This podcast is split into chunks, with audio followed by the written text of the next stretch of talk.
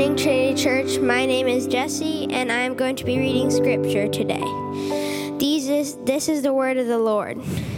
At that time, the disciples came to Jesus, saying, Who is the greatest in the kingdom of heaven? And calling to him a child, he put him in the midst of them and said, Truly, I say to you, unless you turn and become like children, you will never enter the kingdom of heaven. Whoever humbles himself like this child is the greatest in the kingdom of heaven. Whoever receives one such child in my name receives me. These words are true, and they can be trusted. Yes, give Jesse, please. Yes.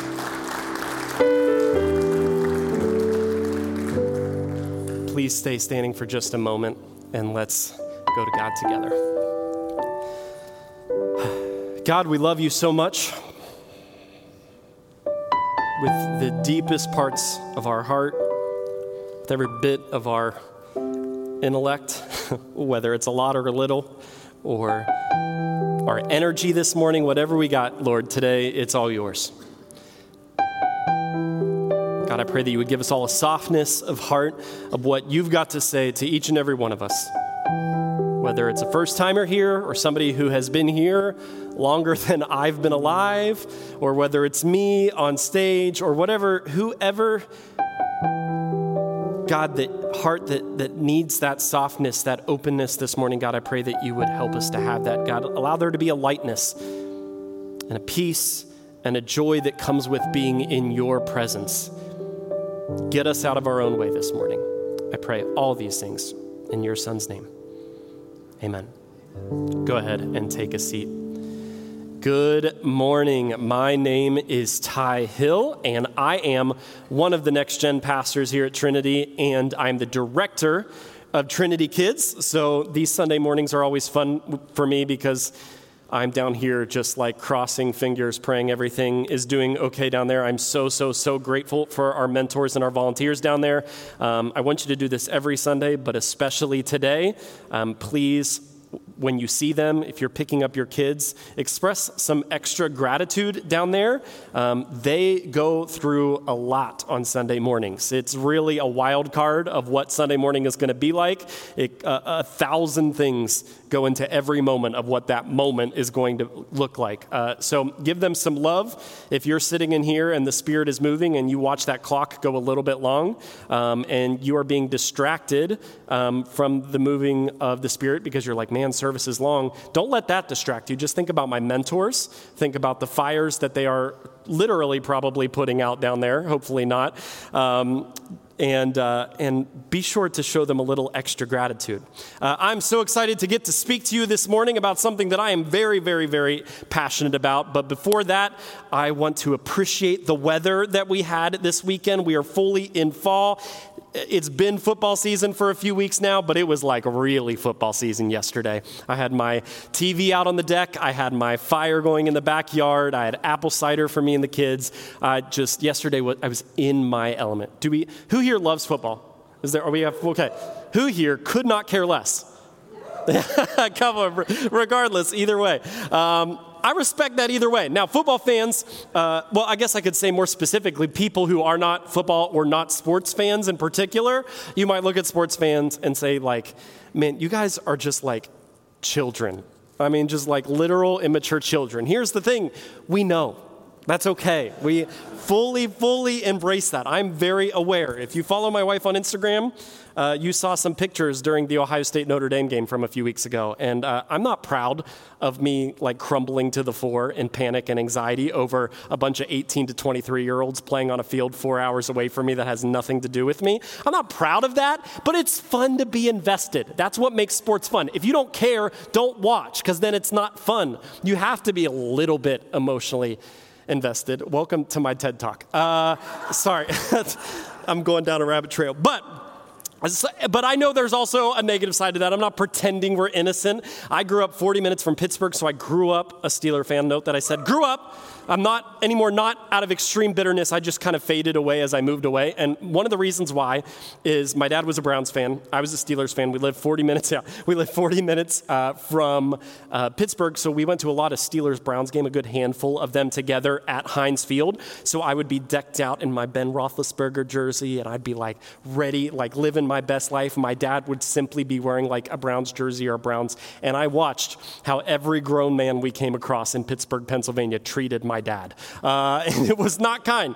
Hot dogs would fly, words that I didn't know as an 11 year old would fly. Uh, it was pretty wild. And there was like some serious deep seated stuff that I think is why I started to step away from the NFL because of how I watched people act around my dad. College football is my love now. I, uh, and that's probably because I can at least blame the craziness on college kids. Uh, but still, even at that, I was at the. Um, Louisville and IU played at Lucas Oil a few weekends ago, and I was at those game, and Kinsey and I uh, sat in the midst of a bunch of college students that had been um, preparing for the game all morning. And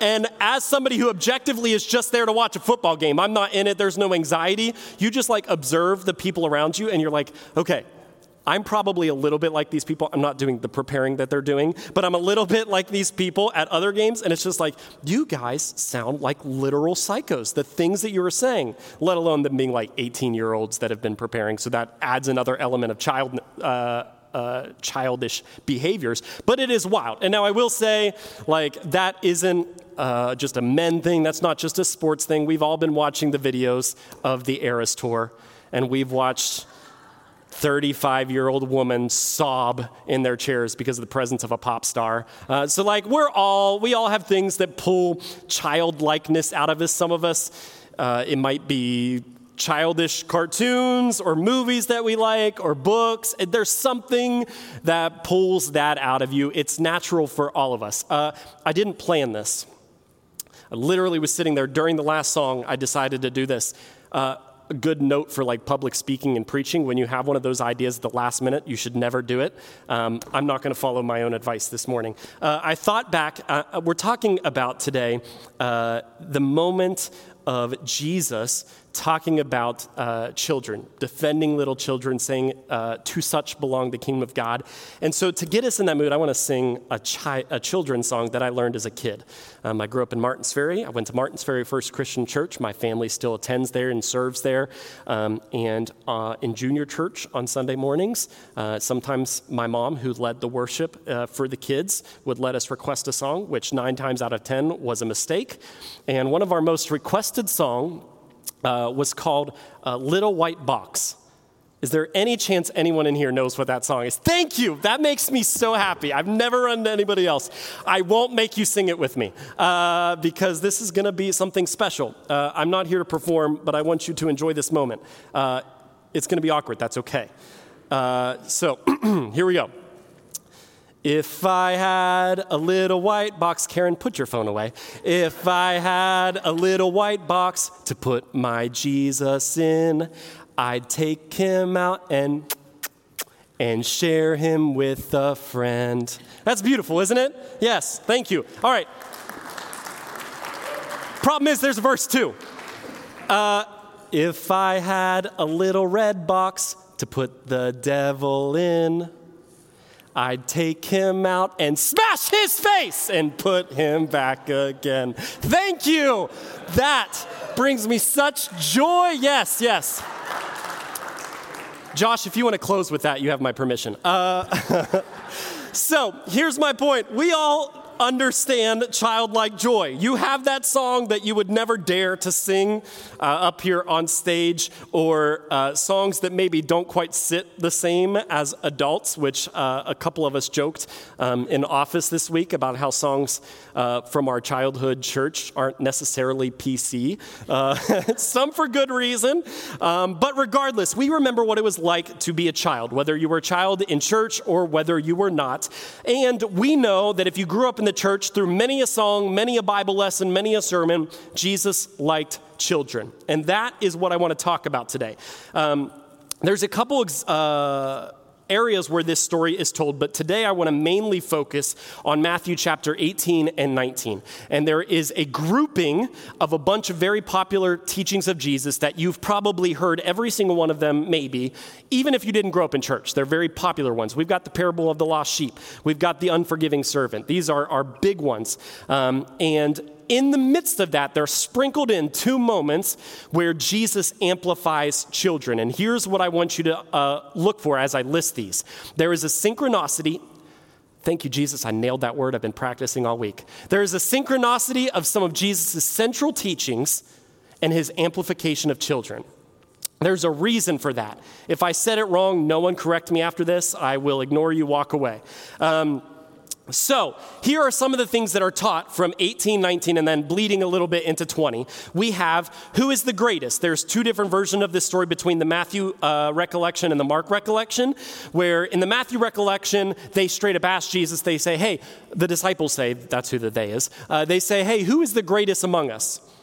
And then in the Mark version, it's a little bit harsher. It's the disciples arguing amongst themselves who's the greatest. Jesus overhears them and says, What are you guys talking about? And they all just sit there silently. They know that they're not proud of what they were arguing about, but of course, Jesus already knew and he calls them out then. Then that's when Jesus goes into talking about, hey, bring this child over here, bring this little child. So if Jesse was still in here, he would say, Look at Jesse, you have to be more humble and be more like this child to get into the kingdom of heaven. That's his answer to them arguing. And that's also, to be noted, uh, where he also references one of my favorite passages uh, where Jesus says, Listen, if you lead, if you are the reason that one of these are led away from the kingdom of God, it would be better for you to have a giant millstone strapped to your back and you be thrown into a lake. Ugh. That's arguably the harshest thing Jesus said, and it was in defense of children. It's also probably what scares most of you from coming and serving in Trinity Kids with me because you're afraid. You're like, oh no, I don't want to risk having a millstone strapped to my back. What a lame excuse. Uh, sorry. Uh, I'm a little bit of a loose cannon today. I can feel it. I can feel it boiling up. Uh, then we have the parable of the lost sheep, where Jesus, le- the shepherd, leaves the 99 and finds the one, one that we know very, very, very much. We've heard a lot. Then we have uh, Jesus talking about restoring a brother, forgiving, bringing relationships back together, how to make that happen. Then he tells the parable of the unforgiving servant, which is about a servant who uh, was forgiven a great debt by a king but then someone owed him money that was even less than he owed, and he forced them to pay him back. The king was very unhappy, threw him in prison. Then we have uh, him, Jesus talking about divorce. A, a, Pharisee tried to trap Jesus into a conversation about divorce and said, Hey, uh, are you okay? Are we allowed to divorce? And Jesus then breaks down why Moses even allowed it to begin with. Then we have the moment, the very classic, the world famous Jesus saying, Let the little ch- children come to me. When Jesus was doing all this ministry, a bunch of children came to him. Parents brought their children to be blessed. And the disciples, who really kind of get an unfair uh, criticism of being like grumpy, guys that don't like children. Um, really, they were just trying to protect Jesus because he has been multiple times before this passage been predicting his death. So they know they're in game time. Like, hey, he's gonna, he keeps saying he's going to die soon. Maybe we should keep the children away. Uh, and Jesus gets angry uh, he gets uh, frustrated with the disciples. A couple different of the passages use different words, but ultimately he's frustrated with the disciples, said, No, let these little kids come to me, for to them belong the kingdom of God, which is the section of the big story, kingdom come, that we are in. Then he goes from that, and this is not all in like one sitting. This is over a span of time, but Matthew and Mark put all of this together. Then we have uh, the rich young ruler, a guy who says, Jesus, how can I get to heaven? Jesus lists a few good things to come. And then he says, I've done that. What else? And Jesus said, Hey, rich man, go sell all your possessions and uh, give it to the poor. The disciples, or I'm sorry, the rich young ruler then walks away sad and defeated because of that statement. And then Jesus goes on to talk about. Um, uh, possessions and how it's harder for a rich man to get into the kingdom of God. But with God, anything is possible. And then finally, it ends with the parable about the vineyard workers, about how people were, up, uh, there were a bunch of vineyard workers that were being paid a day's wage. And then guys got brought in at the last second. They didn't work the whole day, but they still got the same day's wage. And the people who worked the whole day were upset. And Jesus was saying, stop worrying about that in kind of light of people who are coming to Jesus later than they did. Jesus wants all of us in his embrace, and it doesn't matter matter what that story is, it matters when they get there. So, All that to say, essentially every theme in chapters 18, 19, and some into 20 of Matthew deal with some kind of self status in some capacity. Lost, lost sheep. He told that story because the 99 sheep were getting selfish about themselves. And he was saying, Hey, do you not realize why I'm here? I'm here for the one. Of course, the disciples are arguing about who's the greatest, so he says, This child who's not over there arguing like children, he's the greatest. He didn't say it that way, but that's kind of what he's saying. Be humble to children. You got to be more like this to get into the kingdom of God. And then you can go down the list of the restoring of the brother and forgiving. That's about status. Uh, divorce, there's a whole level of status. And when I say status, I don't mean status like we're just trying to be on top. I mean the self identifying badge that we put on us as well. Whether that's I'm, I'm not guilty for anything, I'm a victim, or I am the greatest, or at least I'm not one of those. That's what Jesus is addressing status wise here. Then it's the rich young ruler. His, his identity was in his possessions, and he struggled with that. The vineyard workers, and, and how we can sometimes feel like, I've been in church my whole life. What right does this guy have to come in here and act like he's filled with the Holy Spirit or something like that? Status is something we argue about a lot as Christians, as adults. Adults make everything complicated. And when I think of status, when I think of uh, labels and badges and let's just say it, riches and possessions, um, one of the first things that come to my mind, with all grace included, uh, is this area. This is Indianapolis, is Hamilton County. In this area, we have a lot of status in a lot of different ways, and it doesn't matter who you are. I'm not just talking to the dentists in the room, and I'm not just talking to the philanthropist. Philanthropist? You know what I'm trying to say. We're going to leave it at that. I've already nailed one word that I tried to this morning. It's okay to mess up that one. I'm talking to every single last one of us. So I grew up in a lower middle class town, um, and then uh, I went to a small town college at Kentucky Christian University in Grayson, Kentucky. I lived in Wabash, Indiana, which is a, a, town I love so much, but it's in the midst of farmland and all of that. Uh, that's where my wife and I met and worked in ministry together. And while we were up there, we worked with uh, residential youth. I was a pastor at a residential facility working with teens who had got themselves in a bind for a bunch of different reasons. And so I went from White's Residential and Family Services, where I was campus pastor working with these at risk youth, and then I came down here to be a student pastor at a church in Fishers.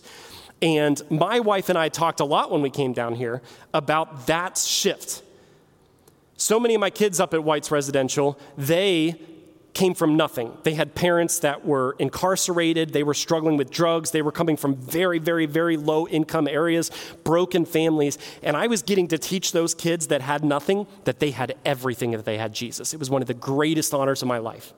Then, and please hear everything I say the next few minutes with a bunch of grace, but we came to Hamilton County to work with a bunch of teenagers who many of which thought they had everything, and I had to convince them, you've got nothing if you don't have Jesus.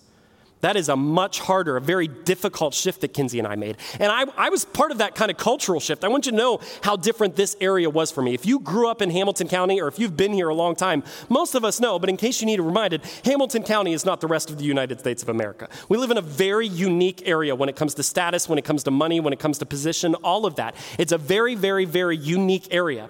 When I came down here for the first time to visit with my wife to go to her father's house, uh, it was a very unique, I can remember remember what road we were on and everything, where um, Kinsey was talking about her dad's house and like a neighborhood and how they have this cul-de-sac where they all hang out and it sounded like a really awesome community. We pulled in and I'm like, holy smoke, all these people are rich. And then we rode and we kept riding and I saw and I said, Kinsey, your dad's neighborhood has its own swimming pool? Like that was a cultural shift for me. That wasn't a thing. Your town had one pool, maybe, and you were lucky if the water was clear. Like that, that's kind of, that's kind of like it's usually heavily, heavily, heavily, heavily chemical. Now, I lived in a neighborhood with a pool and realized, oh, that's much more normal here. Like that's a, a but that was a shocking thing. Who here has an HOA with a pool in their neighborhood? Okay, not as many people as I expected, but a good handful of us. Uh, if not, you might, you're like, oh, I, I, don't want to admit I have my own pool in my backyard uh, or something like that. But all that to be said, Hamilton County is not the rest of the world, and there's, there's this realistic viewpoint that we have to acknowledge that we are not uh, uh normal that this battle for status and possessions that we are constantly putting ourselves through, every single one of us, no matter where you are on the economic scale, we're all feeling the weight of that. Being an adult is super duper complicated. And that is fully and totally our fault, especially if you are already a believer. The gospel of Jesus Christ has an answer for every one of these issues. And I think that's why Jesus was amplifying these children. The gospel Jesus has all of these answers. The reality is, the, the, the, gospel of children is very simple and straightforward, and the gospel of adults, we make it so, so, so, so complicated. So let, us look at children for a second. Children are a couple things. One, they're needy and they're dependent, right? They are, uh, everything that they need comes from you. If they don't have you, they've got nothing that goes with them. Secondly, they function on emotion rather than reason. That is something that is very, very, very difficult for me. I'm a very rational person. I'm able to think through things. And when my daughter is having a meltdown for absolutely no reason but because she wants to have a meltdown, that is one of my biggest testing points. And then finally, they are gross. They are disease ridden cesspools that have given me pink eye twice in the last year after not having it since I was four years old. Uh, that has nothing to do with my sermon. I just had to get that off my chest for a second. Um, so, children are needy. They're dependent. They function on emotion. They've got all of these things. Some of us in here, I'm not going to make anybody raise hands. We love kids. Um, and most of which, if you do, you're probably one of my mentors and I love you deeply. Uh, there's some of us in here that are like, ah, I'm indifferent to children. There are some of you that I definitely won't make you raise your hand. You don't like children. It's a personal preference. I get it. Uh, and I just assume you haven't met my children because they're perfect little angels that nobody would ever dislike. Um, but here's the reality Jesus amplified them for a reason, and there's a couple things that I want to look at. Firstly, children are outrageously humble, they have humility. Now, do children like to think they're superheroes and they're the greatest thing on earth and that they are faster than everyone on the playground? They're taller than everyone on the playground? Absolutely. But children are not dumb in the sense of, of actually how needy they are. They have humility because they know that they need you for everything. They're so high and mighty when they're able to get the pantry themselves, but if you put one of those little tiny plastic knobs on your doorknob, all of a sudden they're completely helpless and their life is over because they can't get into the snack drawer or something like that. Children are incredibly humble. Now, when Jesus says of children, for to such belong the kingdom of God, he doesn't mean the kingdom of God is possessed by the cute and the innocent, but by the helpless and the needy. Jesus didn't pull that child aside and say, Be like this because it was a cute little child. He was pointing out, Hey, this child does not think that they're about to save the world. This child doesn't think they're more important because of their possessions. This child came here to see me. And this child realizes that they need others to be able to maintain their life, to be safe, to be secure, to be uh, exactly what they need to be. Even when children are ungrateful, they know that they need you. We as adults, when we get ungrateful, we start blocking people out. Our children want to throw a fit, but they know that they still need you. Now, we hate as adults feeling helpless. We, f- we, we hate feeling like things are out of our control. Angry, anger about not being in control is pride.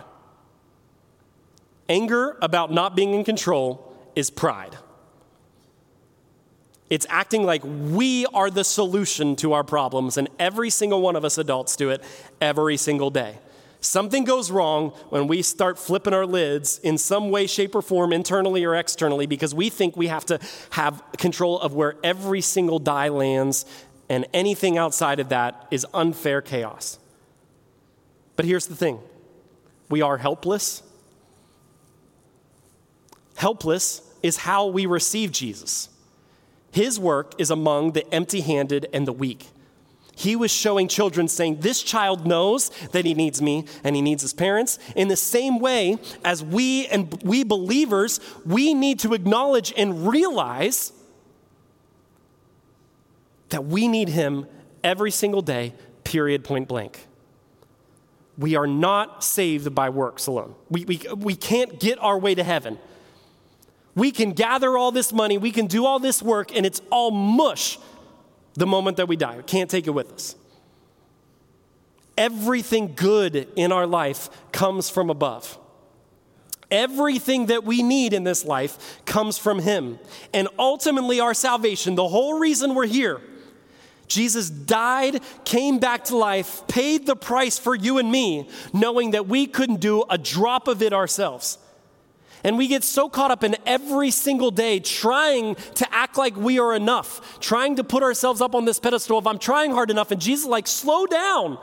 I don't need you to try to have it all together. I don't need your hard work. I don't need your possessions. I don't need your status or your badge. I need you to realize that you need me, and I want you to watch me walk through life with you. We can learn that from children. Children also have trust and obedience.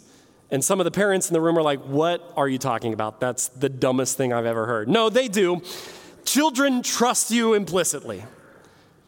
Even if you don't have children, if you walk down the hall, down to Trinity Kids, the reason we have a lot of uh, uh, security measures and stuff like that is because children are inclined to trust adults. Even when they're not obedient, even when they fight back against obedience, they still know my daughter, when she's fighting me, when she's pushing back, when she's trying not to do what I say, she knows, and I know that she knows that I'm her safe place still. She could be screaming at me, throwing one of her all time great temper tantrums. But if all of a something, something big and scary happens, bam, she's attached to my leg. No matter how mad she is at me, no matter how frustrated she is at me, covered in snot and tears, one loud thing happens that she wasn't expecting, bam, on my leg. The same goes for my son. Children trust implicitly. Like children implicitly trust their parents, followers of Jesus are called to trust God. That trust in Him, even when life is terrifying and sad and makes no sense, is what makes a believer like a child. His welcome is a welcome of neediness, of smallness, of those who don't know how to feed themselves or tie their own shoes or wipe their noses. He wants you to come to Him like a kid, maybe a kid that needs carrying. Trusting God every step of the way, knowing that no matter how chaotic life gets, no matter how messy gets life gets, no matter how out of control and frustrating and overwhelming life gets, do you know that even when you're most angry at God, He's your safe place? Do you know that when you are farthest from Him, He is one step away? You could have spent the last six years in a dead sprint the opposite direction, doing everything you can getting away from Him, and He is one step from you. For you to grasp onto His leg like a little child and be safe again. God doesn't need you to be big, He doesn't need you to be tough. I know there are, are, a lot of pastors and teachers out there that are all about the gung ho of, of manness and, and courage and, and, and uh, aggressiveness. Uh, but realistically, when I read my Bible, every bit of that courage that the Bible talks about, 0% of it comes from my own chest sticking out. Coming from me clinging to the Father, knowing, oh, do you know who my dad is? My dad can beat up your dad. I'm good. That's what courage actually is. It's not me beating anybody up, it's about knowing who my dad is. It's that very age old argument that many of us had when we were kids. It's clinging to dad's legs, saying, I know that this guy has got me. That's what courage is, and that's what trust is, and that's what obedience is. Trusting that even if you don't know what that next step is, if you're clinging onto dad's leg, you are good. Finally, children have the best quality, arguably, about them that I believe they have joy. Childlike joy is something we're all familiar with. I would say walk down into Trinity Kids and hear joy, but that's not always the case. Sometimes you overhear the nursery or the toddler room, and it is not joy coming from that room. You can ask Miss Grace Chitty or ask Jess or something like that. Sometimes that noise coming out of there is pure fear and panic and chaos, and that's okay too. But children have a natural inclination to joy. Every single one of us, when we were children, we had that natural inclination, and at one point it went away, it was gone. And I don't always know why. We don't have that natural, we have to get there. Can you think of the last time, some of you will be able to, can you think of the last time that you lost control in laughter? Like le- legit couldn't breathe, like sucking for air, thinking, I might die, but like what a way to go. When was the last time you did that? Because I had a moment, this was, a, I mean, my last time was a couple months ago. I mean, probably five months ago maybe we were playing a board game with my in-laws and cousins and i can't even i'm not going to explain the story to you because it'll make no sense to you and it won't be funny to you but that's the point my sister-in-law said one thing and it just unlocked me, and I was honest to the good Lord on, on the ground, gasping for air, trying to breathe with tear and snot coming down my face. That was like when I finally collected myself a good 25 minutes later. I sat there and thought, when was the last time I felt that? It's been a long time, long time. And that's like something we've all experienced, though. And many of us probably think, I can't think of the time before that. And some of you are probably thinking, yeah, I, I, can't think of the last time either. But children are so naturally joyful. I was a joyful child. I have too many home videos to prove that. My family, every time my birthday comes around, my family uh, reminds me how boring my birthdays are now compared to when I was a child. I was the kid who ripped open the present very emphatically, lost my ever loving mind no matter what the present was. If it was a video game, I'm running laps. If it was Pokemon underwear, I was running laps. I was a happy, joyous kid. There are videos of me wearing said Pokemon underwear on my head, doing laps in my neighborhood. Not proud of those moments, but my point is, I was a joyful child. I, I don't recommend any of you do that today because we're going to have, I do not want blame for whatever legal fines you end up with. Um, children have joy, natural, natural joy. And most of us feel like joy is unobtainable or it's something you have to work up to. And many of us have heard the argument point that joy and happiness are two different things. Happiness is that feeling that you get that, that when something good happens and you feel happiness. Joy is an act of choice that is built into you, and that is true, but I also want you to hear the difference between optimism and hope. Sometimes we feel like we have to be optimistic to have joy and pretend that nothing bad is happening, but that's not true. John Mark Comer says it this way Optimism and hope are not the same thing. Optimism is a self help trick where you tell yourself things are going to get better, but hope Hope is that God is with us and all will be made well. Happiness can happen, it can come and go. You can still be sad, tears are gonna happen, bad days are gonna come, frustration, stress, anxiety. But joy is the understanding all will be well. All is going to be well, one way or another. Now, I would not consider myself an optimist. I wouldn't consider myself a pessimist either. I'm very annoying to my wife in the way that I like I consider myself a realist. And so I like to break down the facts, push the emotion out of it, which really does good for your marriage. Just like, oh, emotions don't matter. Let's just look at the facts. That works out for me every time, as you it doesn't. Um, I like to look at moments and analyze them and strip them down in that way. And, and, and sometimes I can come across when I'm trying to pastor people or comfort people or disciple people, I can come across unempathetic when that is so genuinely not what I mean. But when someone comes to me with an issue, I think often as Christians we have to feel like this person did a bad thing and they're going to be taken care of. Or this person is off doing this, but don't worry, they're going to learn their lesson and come back. But sometimes they don't. Good guys don't always win. People who make bad choices sometimes succumb to those bad choices. They continue to live in those choices. We all know those situations in our life, but what we get to know is we don't have to break down, we don't have to try to predict the future for everything to be okay. We don't have to create the scenario of like, you know what? Everything's going to be okay with my child because this is what's going to happen. You can't do that. You can't blueprint your future, but you know what God knows and you know what God has told you that He's got you, He's got your kids, He's got your family, He's got your spouse, He's got your friends, He's got the entire financial situation that you are stressed about, He's got your job, He's got your brokenness all wrapped up in the palm of His hand, and He said, I've got you. That's the difference of optimism and hope. Optimism is where you try to help yourself by, let's block out the bad things and just think about what maybe could happen in a good way. That's not where joy comes from. Joy comes from knowing the hope that I have in my Savior forever and ever and ever. How often do you think about heaven? I'd argue probably not enough about most of us. We get so caught up in this moment. How is God going to provide for me today? How is he going to provide for me tomorrow? I have this bill coming up in three weeks. I catch myself so often forgetting about the final promise, forgetting about the end of this book, forgetting about the fact that Jesus said, If you are in me, you win. Period, point blank. I don't got to tell you how it ends in the sense of your specific story. You might not know when you pass. You might not know what, what your life's going to look like when that comes. You might not know when Jesus is coming back, but guess what? You win. I've got a place provided for you. And the Bible says it's not even worth comparing to what you're going through now. And that is promised, set in stone if you've given your life to Jesus. It's there. You're going to it.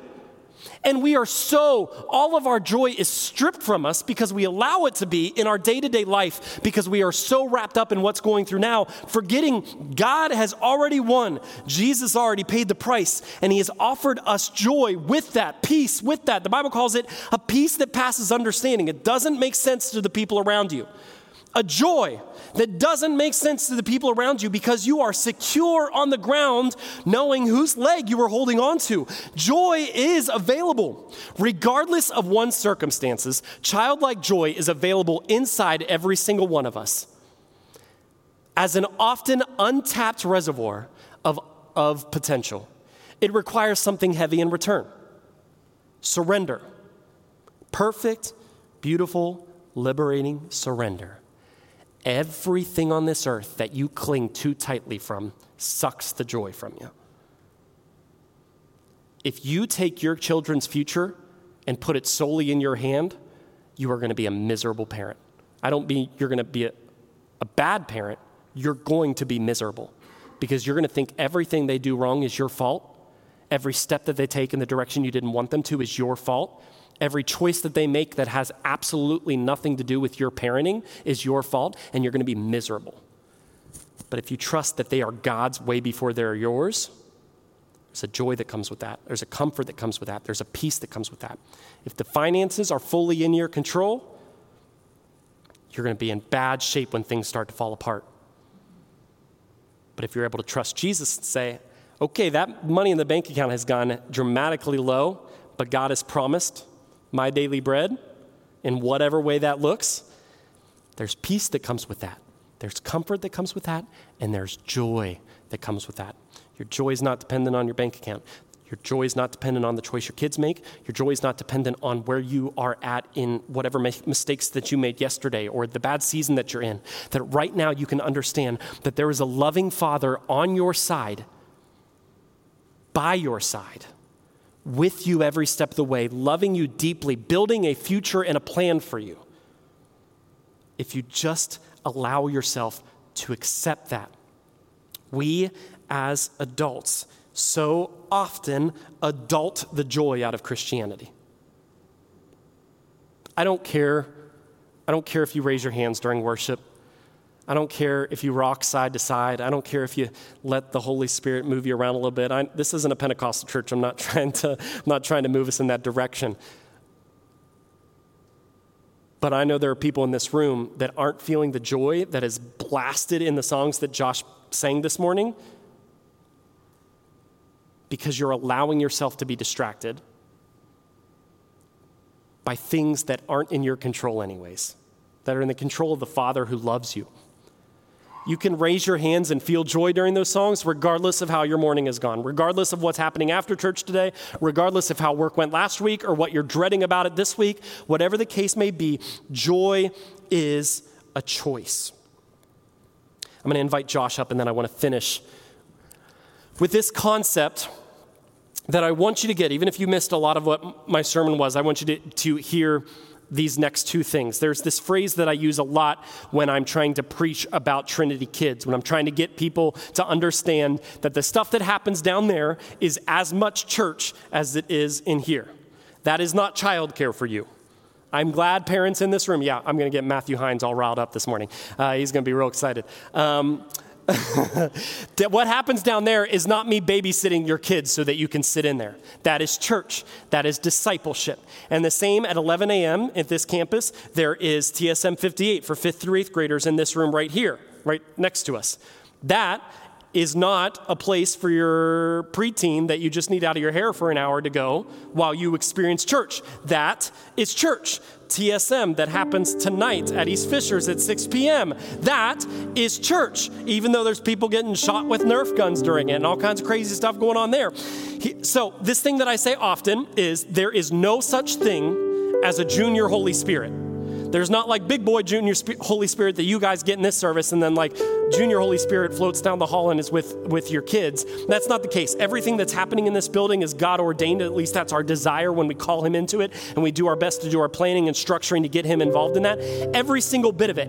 And I think naturally in our human brains, we treat the church like kind of how NEI, this campus is set up, where we have this, you go down the hall a little bit, and then there's middle school ministry, and then you go down the hall a little bit more, and there's kids. And you're like, okay, where do I draw the line of where real church is? And so I use this phrase as kind of me a battering ram to try to say, no, this is church. I'm not babysitting your kids. I'm introducing your kids to Jesus alongside you and alongside the mentors and the prayer warriors to pray from. So, okay. Whew that's not actually what I'm trying to say. I'm trying to say if that is true, the inverse is true for you. The kids aren't little babies that are getting the junior Holy Spirit, they are children of God who are experiencing Him in creative ways down there, having real interactions with Him. So the inverse is true for you over here. Those kids don't just get this love, cuddly, friendly Jesus that you guys don't have access to anymore.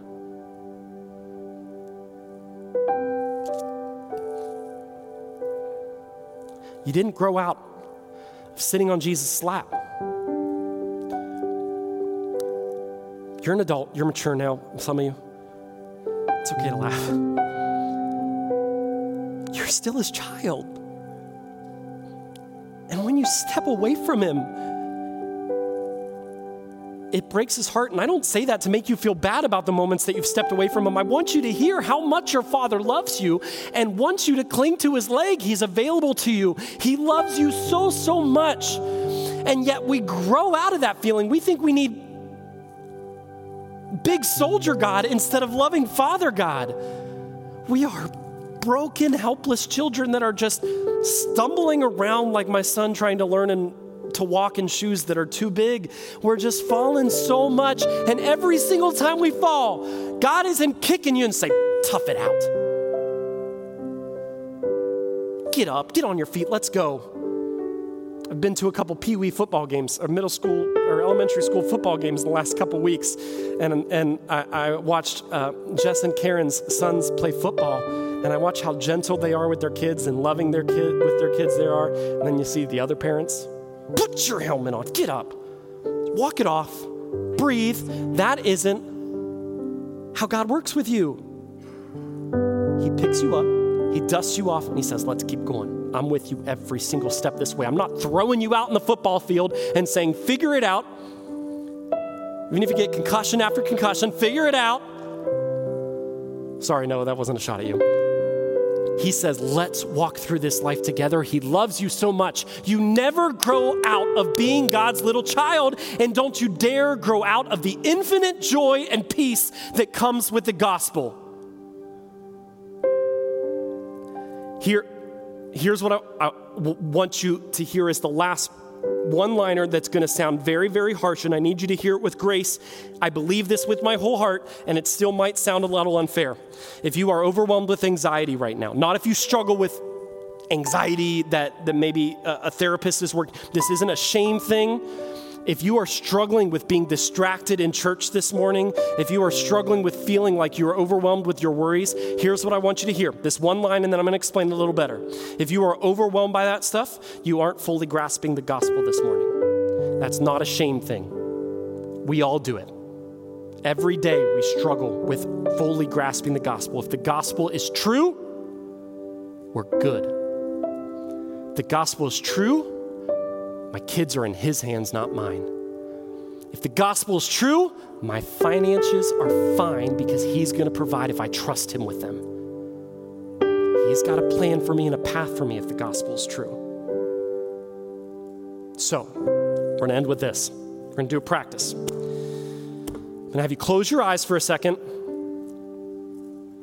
And I want you to go to the most childlike state that you can you got to fold your hands and close your eyes like you're being told in children's worship to pray, even though that's not an actual requirement. It's just so that you don't, you, I want to make sure you're not holding your phone right now or getting distracted or whatever. I want you to think go back to you as a child, pick an age four year old, five year old, eight year old, whatever the most fun age of your life was. What brings you back there? Is it a show? Is it a cartoon? We got some Looney Tunes in the room or some SpongeBob. Maybe you're thinking of a weird commercial that you remember seeing a lot as a kid. Maybe you think of your favorite toy growing up. Now I want you to hear this. See this world around you? These trees, these mountains, these stars. There's a God that made all that. It couldn't have come from nothing. There's a God that created all of that with his words. He's so powerful, he's so big. He holds the entire universe in its place just by deciding so.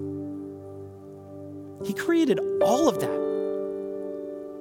And not only that, he created all humans and he decided, hey, I love them and I care for them. They're special to me.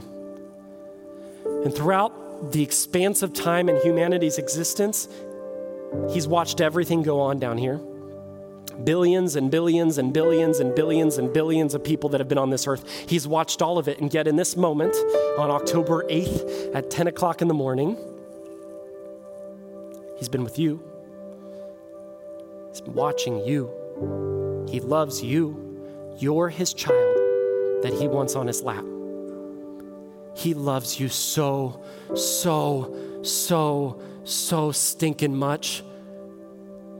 And He's with you every single moment of today and every day. And there's not what your finances are going to be the thing that he stops providing for today. What your kid made the choice last week that is like, oh, he's done with them now. No, he loves you and your family so much. Will you trust him?